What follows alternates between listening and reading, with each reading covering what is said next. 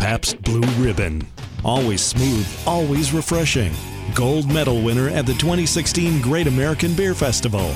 When you're this good, quality always comes through. PB Army, ASAP.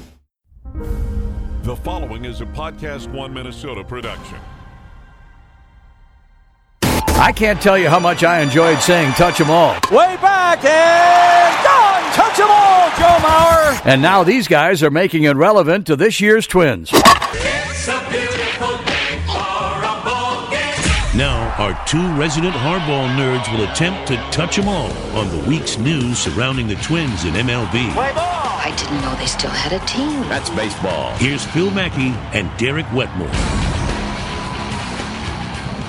Touch 'em all podcast from the back field. What field is this? Field six? Uh, no, I think it's field five. No, field five is right behind us there, Phil Mackey. Oh, then it's probably field six. I think it's field six. which is relevant to the content here because That's we're going to break down. We're going to rank the Twins spring training side fields one through seven. in order of their contributions to both World Series winning teams. Yes. 25 years ago. Well, actually, uh, the 1987 World Series winning team trained in Orlando, so it would really only be the 1991 World This would Series. rank pretty low then on the list of contributions to 1987. How many home runs did Mike Pagliarulo hit on Field Three in Fort Myers? Wow, deep cut. uh, this is a little different episode of the Touch 'Em All podcast. I'm Derek Wetmore and he's Phil Mackey. We are basically just going to have some fun. We're recording it from Fort Myers, Florida, just before the Twins play another spring training game. We're out on the backfield watching a little bit of infield, outfield drills, some batting practice. And it's some optimism. Optimism reigns on this episode of the podcast. We've spent a long time, probably longer than anybody in the market in terms of just volume, ripping on the Twins. like just Well, just not not unjustified no, or not unfairly. You lose 103 games and you make the decision to continue your level of coverage. Well, that coverage is going to skew mostly negative. Before, okay, just a quick aside Yes. already on this podcast. Tangents we- are what we do. Before we get into uh, what we're actually going to talk about, can I tell you because we we've been, I- I think we call it like it is, whether it's on Yeah. 1500 ESPN or or this podcast, and I feel like you're right. The last year or two, it's been ever since the end of the of the near wild card playoff run. Mm-hmm. So the last year and a half or so, it's been really hard to be optimistic or positive about this team. They've made so many missteps and in, different moves that they've made or haven't made. and feel good about it. Like you could always Yeah. spin some optimism, but you might not be telling the whole truth. Sure. And so you know, I've covered this team now for the better part of a decade. I covered the beat for about four or five years. And and, have, and at one point we were the flagship radio station for Twins baseball. So you mm-hmm. build relationships when you're around, and uh, some people I've gotten to know I haven't talked with very much in the last couple years for obvious reasons because they're either getting fired or uh, maybe they're part of the bad process that has sunk the Twins in the past few years. And so the one thing I was just selfishly and personally curious Yeah. about coming down here was when I run into the people that that fall under the blanket of criticism, are we just like on non-speaking terms? And and and to widen this to the audience listening, uh, it seems like all of the leftover front office people and coaches and players, it seems like they all understand now that Derek Falvey and Thad Levine are here and pointing out some of the obvious flaws in their process. They all understand how warranted and justified the criticism was, not just from us, but from fans and from everybody. So there's an awareness. I think uh, there's a light at the end of the tunnel that, that everyone is sort of seeing now as they line up their goals and their checkpoints for how to get back to contention. And it just it, it feels like everyone is it's it's an unspoken thing that everyone who was being criticized last year who is still here, and some of them might not be here at the end of the year, are like, you know what, okay, I get it. Okay. Mm-hmm. No hard feelings. Fans, media, whoever it was. Well, and I've gotten this sense maybe maybe I'm reading too much into it, so correct me, oh spring training veteran. It does feel like it's more than just lip service that people here are, are sort of uh, tur- I don't want to say turning the page because that's a stupid cliche, but that they are sort of opening the door to what I think will be a new era of Twins baseball. There's just different evaluation processes, different ways you go about improving day to day.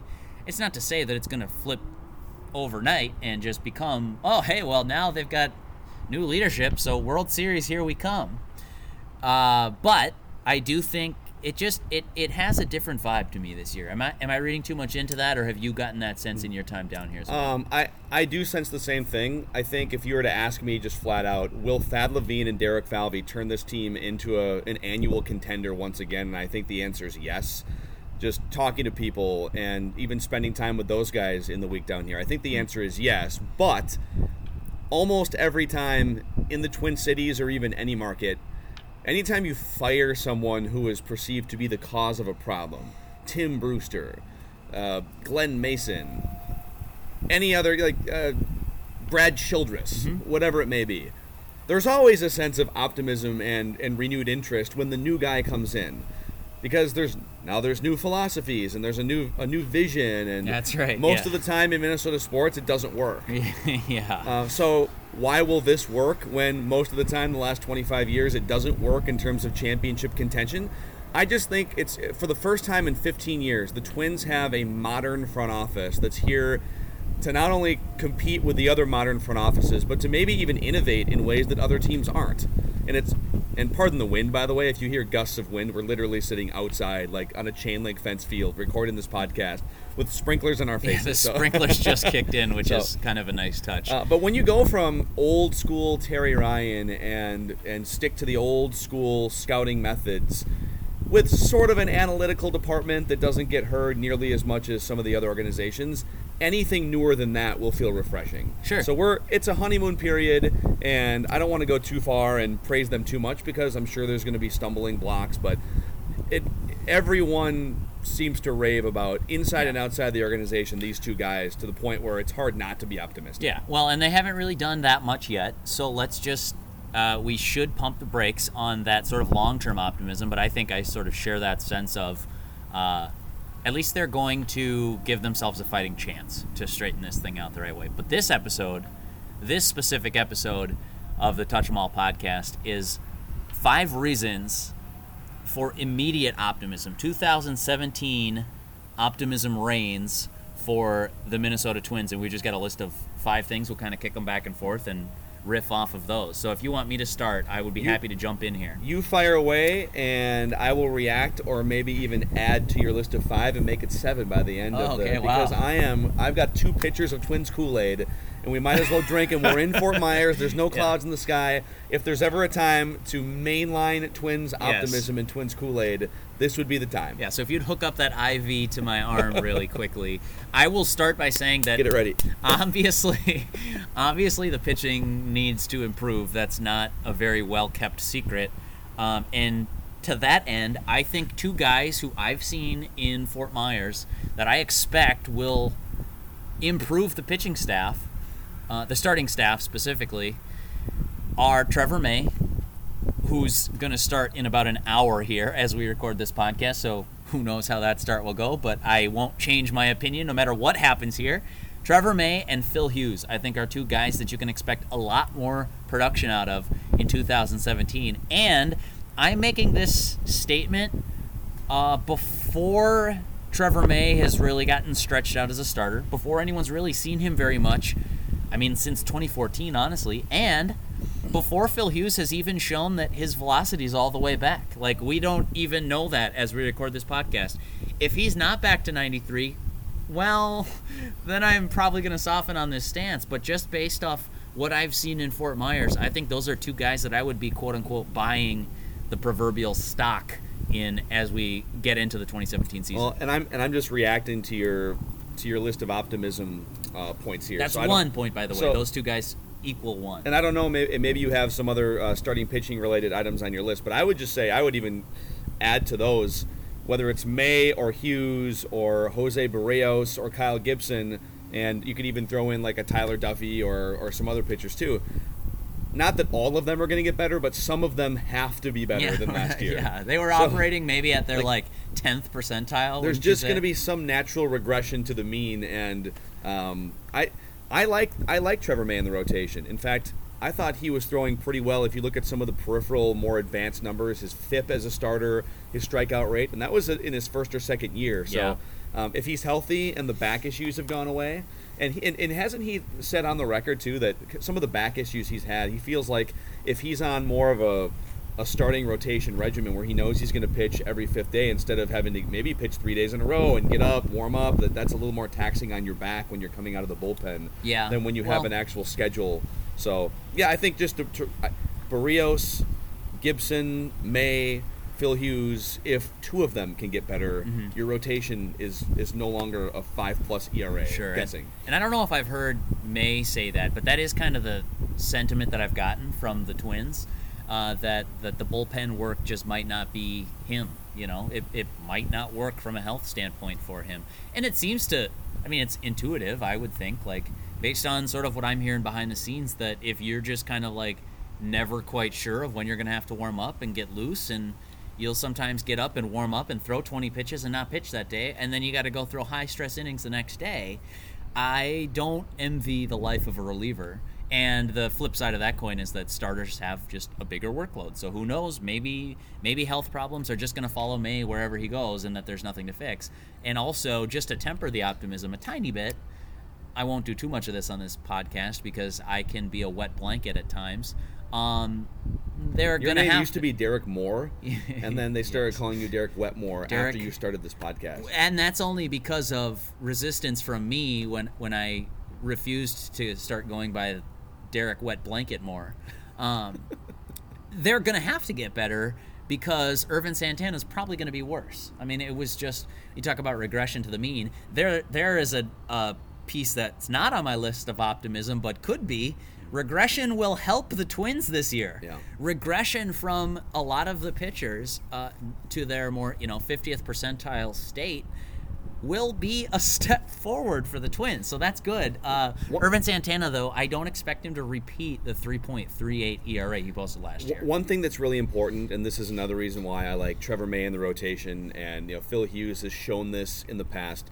The Twins need more strikeouts from their starters. They just need to miss more bats, and there's no chance they jump up and all of a sudden become a top 10 strikeout staff in 2017. In fact, it looks like another bottom five strikeout staff if you look at track records and things like that. But Trevor May gives you a chance to miss some bats. Yes, he does. Jose Berrios gives you a big time chance to miss some bats. Sure. Ervin Santana misses enough bats. His strikeout rates are generally in the seven and a half uh, K per nine range. Hughes, when he was healthy, was in that same range too. And Yes. I wrote a piece for 1500ESPN.com that basically says he hasn't had his fastball for two years. So 2015, 2016. Not that I'm throwing out those stats, but I look at them with sort of a skeptical eye that says, okay, he was pitching with diminished stuff, and of course his strikeout rate's going to fall. Of course he's not going to miss as many bats. Of course simil- his ERA goes up. But he had a similar issue in his 20s, in his mid 20s, where the velocity just sort of disappeared early in the year with the Yankees. And they called it a dead arm. They weren't really sure what it was. And maybe it had to do with the procedure that, you know, obviously he needed the Yeah, the thoracic removal. outlet syndrome. Um, but you know, it's baseball. When you're looking at run prevention, just from a macro standpoint, it's pretty simple. The more balls you allow in play, so the fewer strikeouts and the fewer bats that you miss, the more reliant you are on your defense to turn those batted balls into outs. Okay, now the attention turns to defense, and what have they done to help you the last few years since moving into target field? Less than most franchises in the American League. So, Yeah. um, final point on that, and then we can get to Kool Aid item number two. Kool Aid item number two, yes. But first, uh, pitching dark horse just from here in Fort Myers and kind of, you know, keeping my ear to the ground a little bit and watching some bullpens and stuff like that. A guy you might not see break camp in the rotation, but you will eventually learn his name. It's the guy that came over in the Eduardo Nunez trade from the Giants last year. Adalberto Mejia is going to uh, he's going to be a name that you'll know at some point in the future as a Twins fan. So keep an eye on him. Kool Aid item number two. Pabst Blue Ribbon is always smooth, always refreshing, and the perfect choice at the game or out with friends. And now add gold to the great PBR tradition, because Pabst Blue Ribbon was awarded the gold medal for American style lager at the 2016 Great American Beer Festival. That makes four gold medals for PBR in the last 11 years. Not bad. It's that gold medal taste that has made Pabst Blue Ribbon the Twin Cities favorite. When you're this good, quality always comes through. Go for the gold. PBR me ASAP. Hey guys, before we continue on with the rest of this Touch 'em All podcast, it's Phil Mackey here for all of you Twin Cities area listeners to tell you about Luther Brookdale Toyota. 694 and Brooklyn Boulevard is the location. My family and I have been going to this car dealership and service department for three plus decades.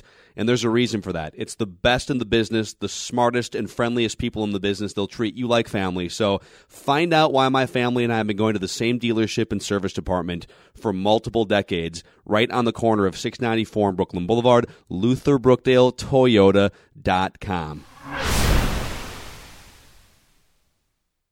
It sort of relates to the pitching staff, but it's indirect. Jason Castro and the outfield defense that currently projects to start the season. I I wrote a column in which I sort of asked, will they help the the starting staff lower its collective ERA? And the second sentence was, well, like yes, the answer is yes, but the question then becomes how much. I don't know what that answer is. Is it is it a quarter of a run shaved off their ERA? Is it a full run shaved off their ERA? That would seem pretty drastic to me. But think about this if you're a pitcher, and you just mentioned Phil. So no, I hope I'm not stealing your thunder. I'm more like borrowing your thunder. You can borrow my thunder. Standing on the shoulders of giants with this point. that is if you started a game as a starting pitcher in which Oswaldo Arcia was playing left field, Miguel Sano was playing right field, and Kurt Suzuki, who has his strengths and has his weaknesses, uh, is behind the plate. You know, whether it's uh, whether it's through balls that just are are hit to the corner that should have been singles and turned into triples, or should have been outs and turned into doubles. It might not bite you in the butt in one start, for example, but over the course of 15, 20, 33 starts, that's going to be a huge negative impact on your ERA because more base runners, fewer batted balls turning into outs, and even if it doesn't go down as an error, let's say, I promise you there were balls last year that Miguel Sano didn't turn into outs that Max Kepler will. Yeah. And I promise you that the same thing is going to be true in left field. The the drop off, you know, Eddie Rosario started the season, sure, but then he lost his job. Robbie Grossman had a really bad season in left field. Oswaldo Arcia is a terrible outfielder. Like these are things that you can improve without changing anything about the pitches that the pitcher is throwing or the placement of the batted balls from the hitters. And just don't have a palm tree with a glove standing in left field. yeah, yeah. Ball And- rattles into the corner. Oh, it appears Oswaldo Arcia's cleats have been rooted into the ground here at Target Field. This will be an inside the park home run. Yeah, and having Byron Buxton patrol center field is a huge positive impact for any starting pitcher because those balls that might have been doubles to the alley, now they're turning into Yes. outs. In fact, when you so you mentioned the team ERA, I almost feel like not that we should get rid of ERA because I know I get that you're trying to separate. You know, in some ways, was it the pitcher's fault that this run scored? But if if the concept is run prevention, however that is, whether you eliminate errors or whether you just have better range and track down. Uh, like you said, what should be a single instead of turning it into a double or a triple, just track that ball down Yeah, in the gap. catch it. Yes, either catch it or just field it before it rolls to the fence.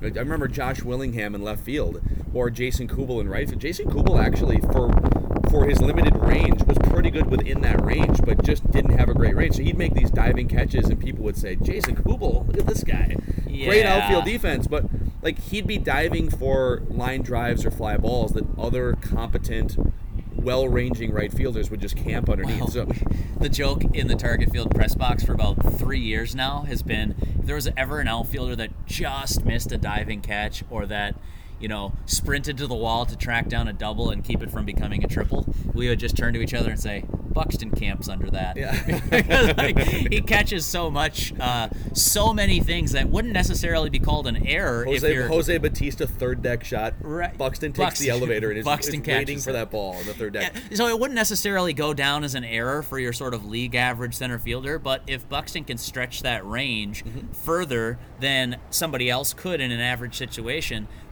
like we might not have a number that's going to perfectly peg how valuable that is, but the answer is not zero, and that it's going to be a positive contribution over 162 games. The, the, the, the errors. Con- I always have this conversation when when uh, when baseball broadcasters, uh, producers, or Fox Sports North, whatever it is, when they put fielding percentage on the screen, especially for outfielders. I hate fielding. And I always complain about that on Twitter, and inevitably I get a few responses. Well, like, what's it, but it's showing you that the Twins have a good fielding percentage in this regard. Fielding percentage doesn't account for, for instance, if Nick Punto in his prime is playing third base, and I'm also playing third base, and you're just like watching these side by side, and a ground ball is hit to the hole toward shortstop.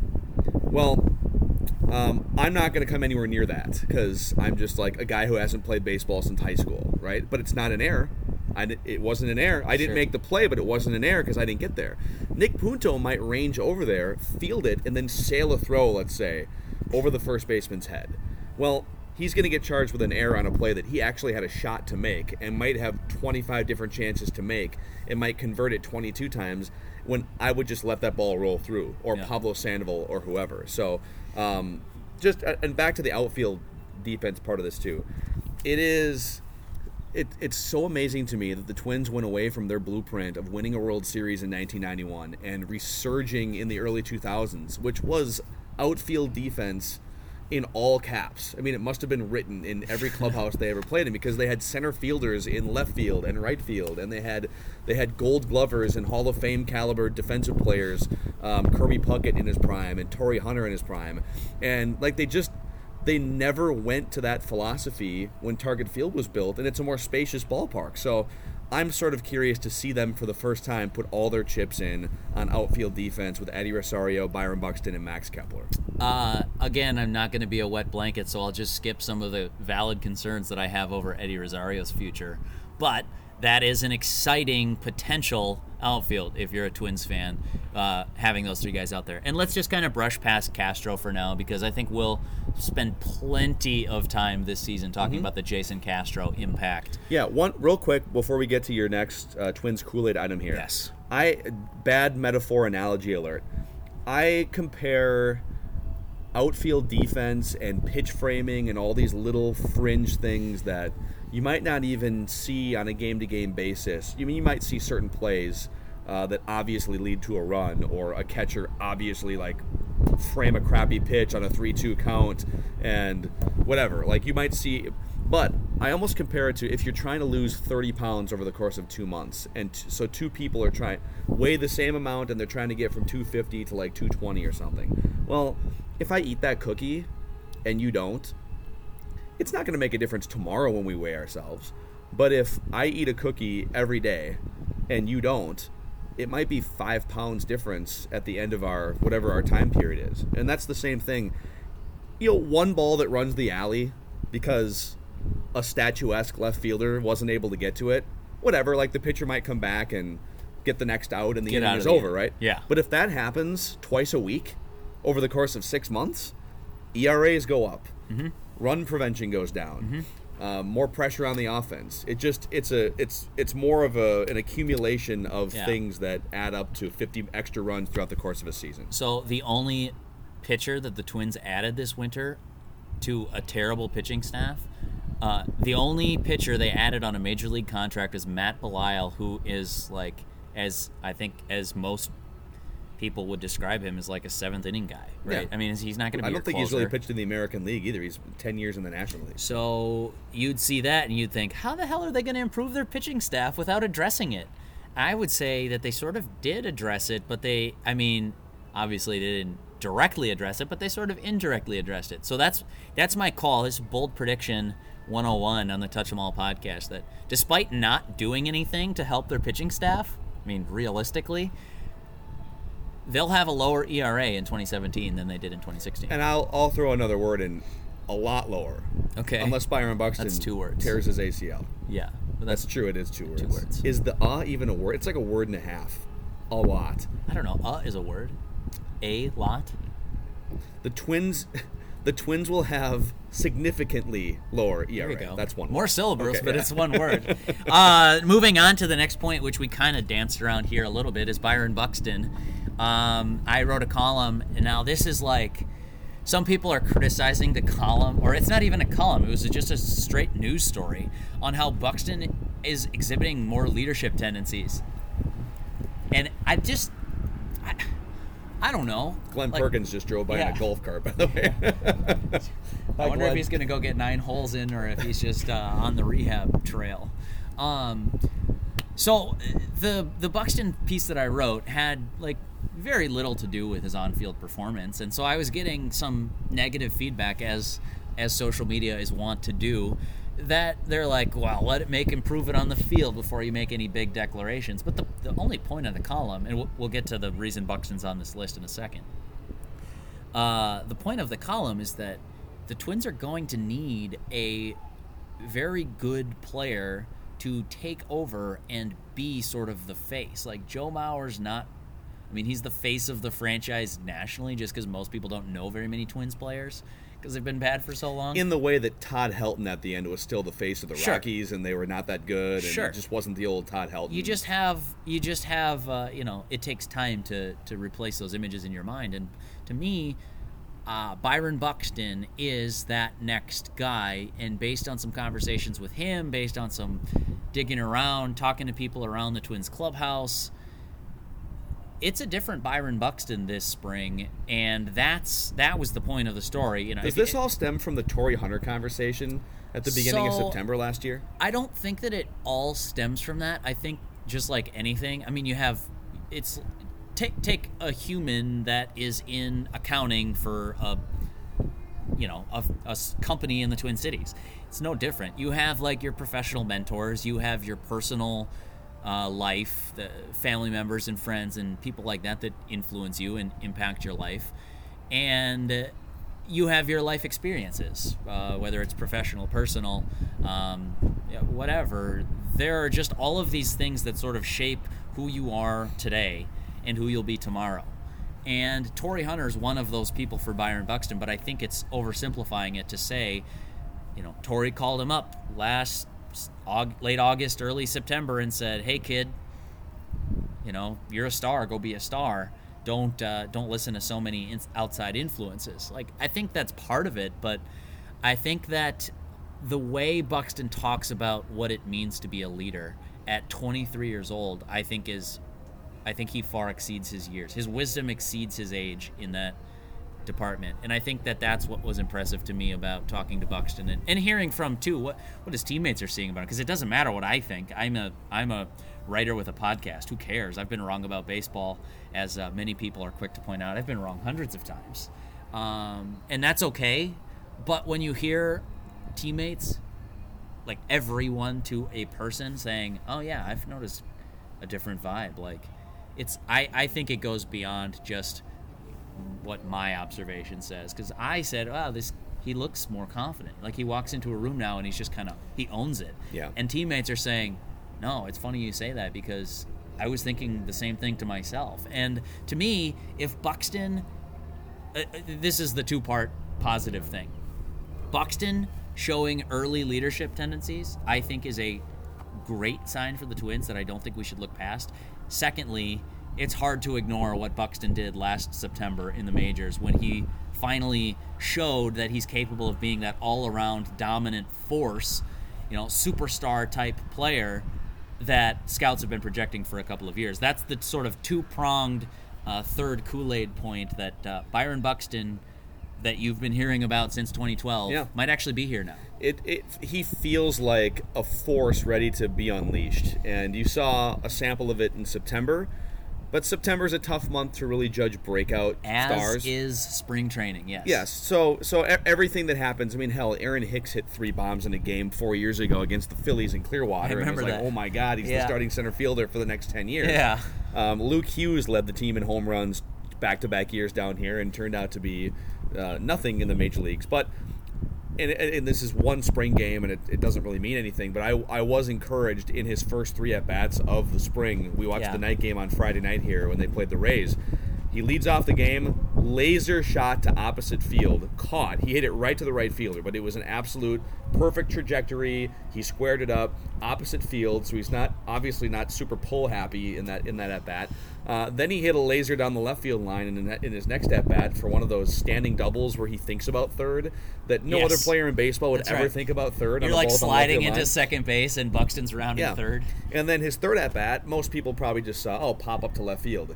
He just missed hitting a 450 foot home run. One of those where he squared it up but just got a little under it and hit this towering fly ball to the middle of left field. So uh, he's on it early. Most hitters are way behind pitchers early on, and you saw it. Like Miguel Sano swung and missed at his first four pitches that he saw Yeah. uh, from one at bat to the other. So um, he's clearly he's been putting in the work. I think he's been having the right conversations.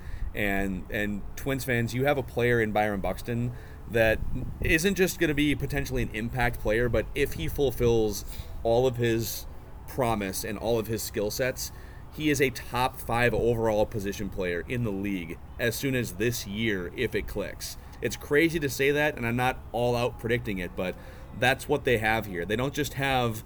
Um, it, think about some of the other players who've been called up. Even Justin Morneau from 12 years ago didn't have the speed tool necessarily.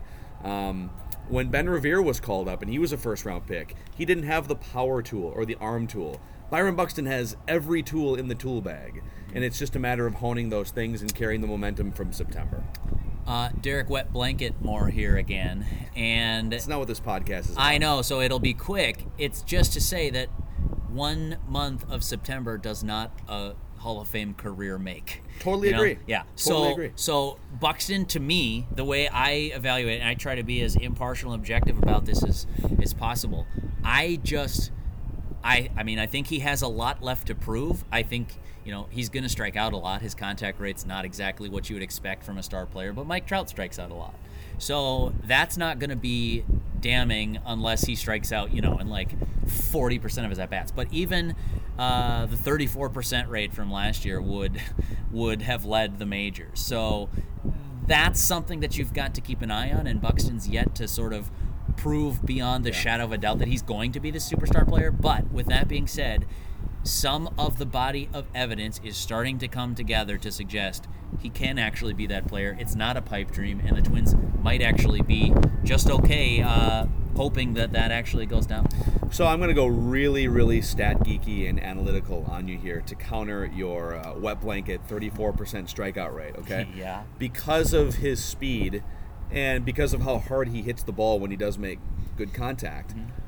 He'll also have one of the higher batting average on balls in play in the league, is my Yeah. guess. Once, if, if Sure. you look at his next five years, if you know if he sort of figures it out, but still strikes out a lot, his batting average has a chance. His overall batting average has a chance, and on base percentage has a chance to be higher than most players who strike out that Yes. often, just simply because of infield singles he beats out, Sure. or uh, just you know putting pressure on defensive players more Yeah. regularly. I agree. And counterpoint to your counterpoint, I don't think he'll have the power.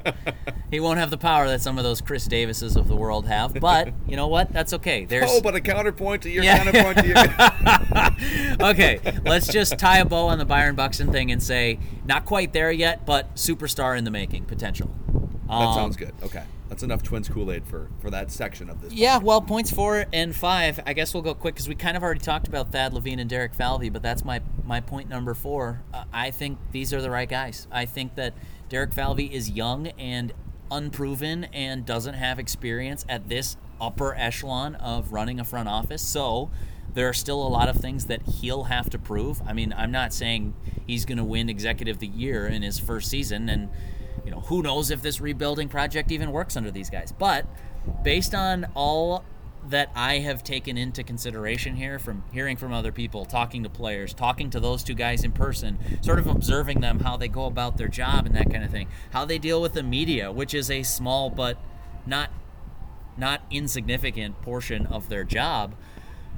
I get the sense that the Twins made two good hires here. I think that they're two good people to run a front office. I agree. Uh, the, the the two things I keep hearing from everyone inside and outside the organization who's come in contact with these guys is home run hires, highly highly regarded around the league. Uh, if it wasn't the Twins that hired Derek Falvey, somebody else would in the next year or two, just depending on job openings.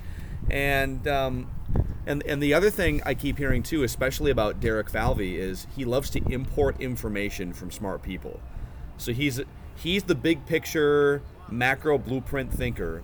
And for instance, he sat down with every player in camp, all 62 players, just to get their thoughts on their career, on on the Twins if they play for the Twins, and then to to be transparent and explain where he thinks they stand going in, he sat down with Glen Perkins for an hour and a half to talk about the entire system. Take me through your entire journey through the minor leagues, through the major leagues. What went wrong for the organization? Asked him questions basically for an hour and a half. So he loves to soak in information, ponder, make decisions. They're interviewing baseball ops people. So if you're mad that they didn't just fire everyone, and then they are interviewing baseball ops people on a weekly basis in, in Minneapolis and down here via mm-hmm. phone, in person. So you're, I think you're going to see a lot of changes to the on-field product, the coaching staff, the way that they coach, even the people on the coaching staffs from the major leagues to the minor leagues, the front office. It's just not going to be today. Sure. They're gonna they're gonna soak in information. Hell, Theo Epstein when he mm-hmm. came when he took over the Cubs, they lost a ton of games the first three years. I think this Twins team has a better set of prospects and is just a little further ahead in terms of the develop the, the development of their system uh, than the Cubs were five years ago. So th- I, this I don't think this is a true 103 loss team. I think this is more like an 85 or a 90 loss team that probably just they started 0 and 9 and just ev- everything went crazily wrong. So Yeah. um, yeah, so to long-winded answer again, I'll repeat myself. Are they going to turn this thing around and make this team an annual contender and a World Series contender? I would, if if I have to put my chips on yes or no, I'm putting my chips on yes.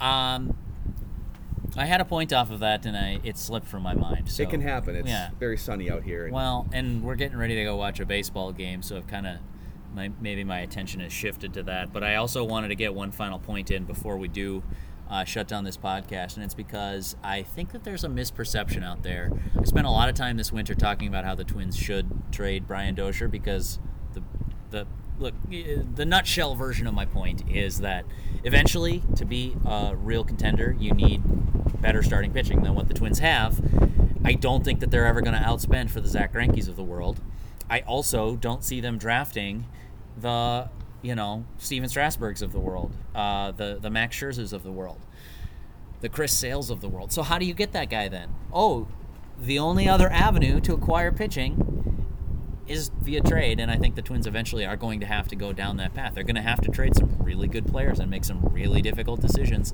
in order to augment their pitching staff. Um, now, maybe I was being a little uh, too too um, eager. Eager's the wrong word because, like, whatever. Whatever they do this winter, I'll still analyze it and I'll still cover the 2017. well, you were Twins you were the same. bullish on them on on the idea that they should trade Dozier. I was too. Yes, and so that led to a lot of people thinking that I don't like Brian Dozier. I don't think he's a good player. Look, just because I don't think he's going to repeat his 2016 season doesn't mean I don't think he's a nice player. I think Brian Dozier's a really good player, so that's my point number five. The Twins still have Brian Dozier. They have a player who potentially could hit 40 home runs. Sano could hit 40 home runs. Now, I think Dozier's probably more like a 25 or 30 home run hitter, but you get that out of second base along with some decent defense and sort of like this veteranness that's hard to quantify. That's a really good spot to start if you're the Twins. There's a lot to like about where their offense is at right now, and Brian Dozier's a prime reason for that. Um, if you fall out of contention, okay, maybe it's a different story at the trade deadline. You're looking to move some people and boost your future, but right now, they didn't take as big of a step back in the present than I thought they were going to. So the Twins are actually a little bit ahead of where I would have expected them to be for 2017. So how's that for some Yeah, optimism? and I believe Dozier turns 30 years old, which is amazing. He's- Like, yeah, he's turning 30 in May. I want to say. Yeah, these guys get old quick. It's I know. crazy.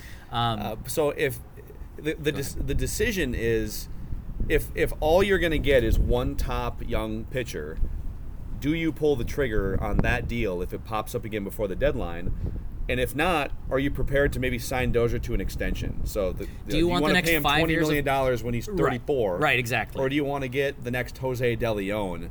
Uh, well, I do think, and where I would hesitate a little bit to say instantly, even though they need pitching, you have to make the trade for pitching, is because Derek Falvey comes from an, from an organization that found Corey Kluber as a 25 year old toiling AAA pitcher and Sure. turned him into a Cy Young.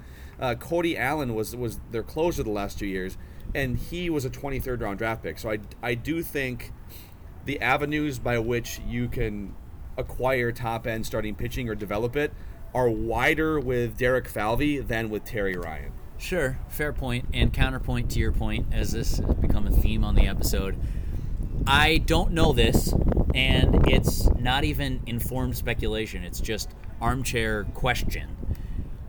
How much of Corey Kluber becoming an ace is the Indians are just so far in a way better than the industry at developing pitching, and how much is they got a little lucky. Sometimes you Oh, just got to sure. throw a bunch of darts, There's buy a bunch of involved. lottery tickets, and just get lucky. Then that can happen. But when's the last time the, twi- the Twins got lucky with Johan Santana, Rule Five guy? Taught him a changeup, so so partial credit. He Got- was available. You got lucky. got a Uh, little lucky with Liriano, I'll say, and then got a little unlucky with Liriano. Yeah. You know? So, but that's been that's over a decade ago. That's right. I- We're yep. talking a decade You're- drought.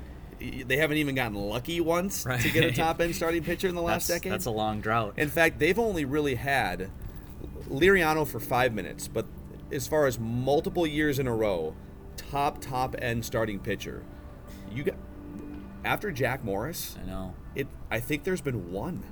It's tough. I think Johan Santana is the only one in 25 years in your lifetime, basically. It's tough. Um, I do remember my point, and maybe we close the episode with this, unless there are other Twins Kool Aid that you need to chug real quick before we get No, out of pe- here. hey, if people want to drink Twins Kool Aid with us, they can hit us up on Facebook, Derek Wetmore MLB, Yep. uh, or Phil Mackey Radio if you have other items that we aren't including. Yeah, and if there's some Twins Kool Aid that we're missing, tweet us too. He's at Phil Mackey, I'm at Derek Wetmore, and hashtag it Twins Kool Aid. We would uh, we would definitely get in on the retweet game for some of those. But the last point that I was going to say is I'm not even going to dig up this audio. I'm just going to ask you to remember it. Two months ago on your radio show, Phil Mackey, with you and Judd. Um, as a guy who doesn't pat my own chest very often, I'm going to do it right here. I called 2017 a year of learning. Learning what Falvey's going to do, learning what Levine's going to do, learning if Miguel Sano can play third base, learning if Jorge Polanco can play shortstop, learning who's maybe the closer of the future, learning what the starting rotation's going to look like as you sort of try to pick up the ashes and put this thing together into a, compe- uh, a competent group. I called 2017 a year of learning, and you guys played a bunch of laugh tracks, and you made fun of me, and you talked about like, oh, okay, classic, like what a good marketing pitch. The year of learning. Hey, we might not win, but we're gonna We're gonna learn, learn. a few things. PJ Fleck has that sort of thing with the hey every every failure is a learning experience. So Yes. the Gophers are going to learn a lot. Is the Or, joke? yeah, as Royce, as Royce said, then there was They've a lot of growth in their draft. class. Growing, yes, yes. Failure is growth. I will say that I'm going to double down on that stance, and in this optimistic Twins podcast, where optimism reigns, and we just chugged two pitchers of Twins Kool Aid, I still think 2017 is a learning year. It doesn't mean it has to be a bad year, but there are a lot of things that the Twins are going to learn about themselves from the front office to the coaching staff to the playing field, and that as much as anything, even if they're not going to win 90 games, makes 2017 to me a really compelling year for the Twins. Um, uh, I, I'm going to add one more optimistic point regarding the Twins before we wrap this thing up. Twins Kool Aid. Uh, yes, I would say the Twins are fortunate enough to have the two best podcasters in all of the land, quite clearly. Sitting out here braving the elements of wind and sunburn to cover a baseball team that lost 103 games last year. That is that is loyalty to our craft. Wow, that is. We're taking one for you, the listener, right in the middle of our back, risking sunburn and windburn for you because we love you, the listener. there is no such thing apparently as too much self promotion.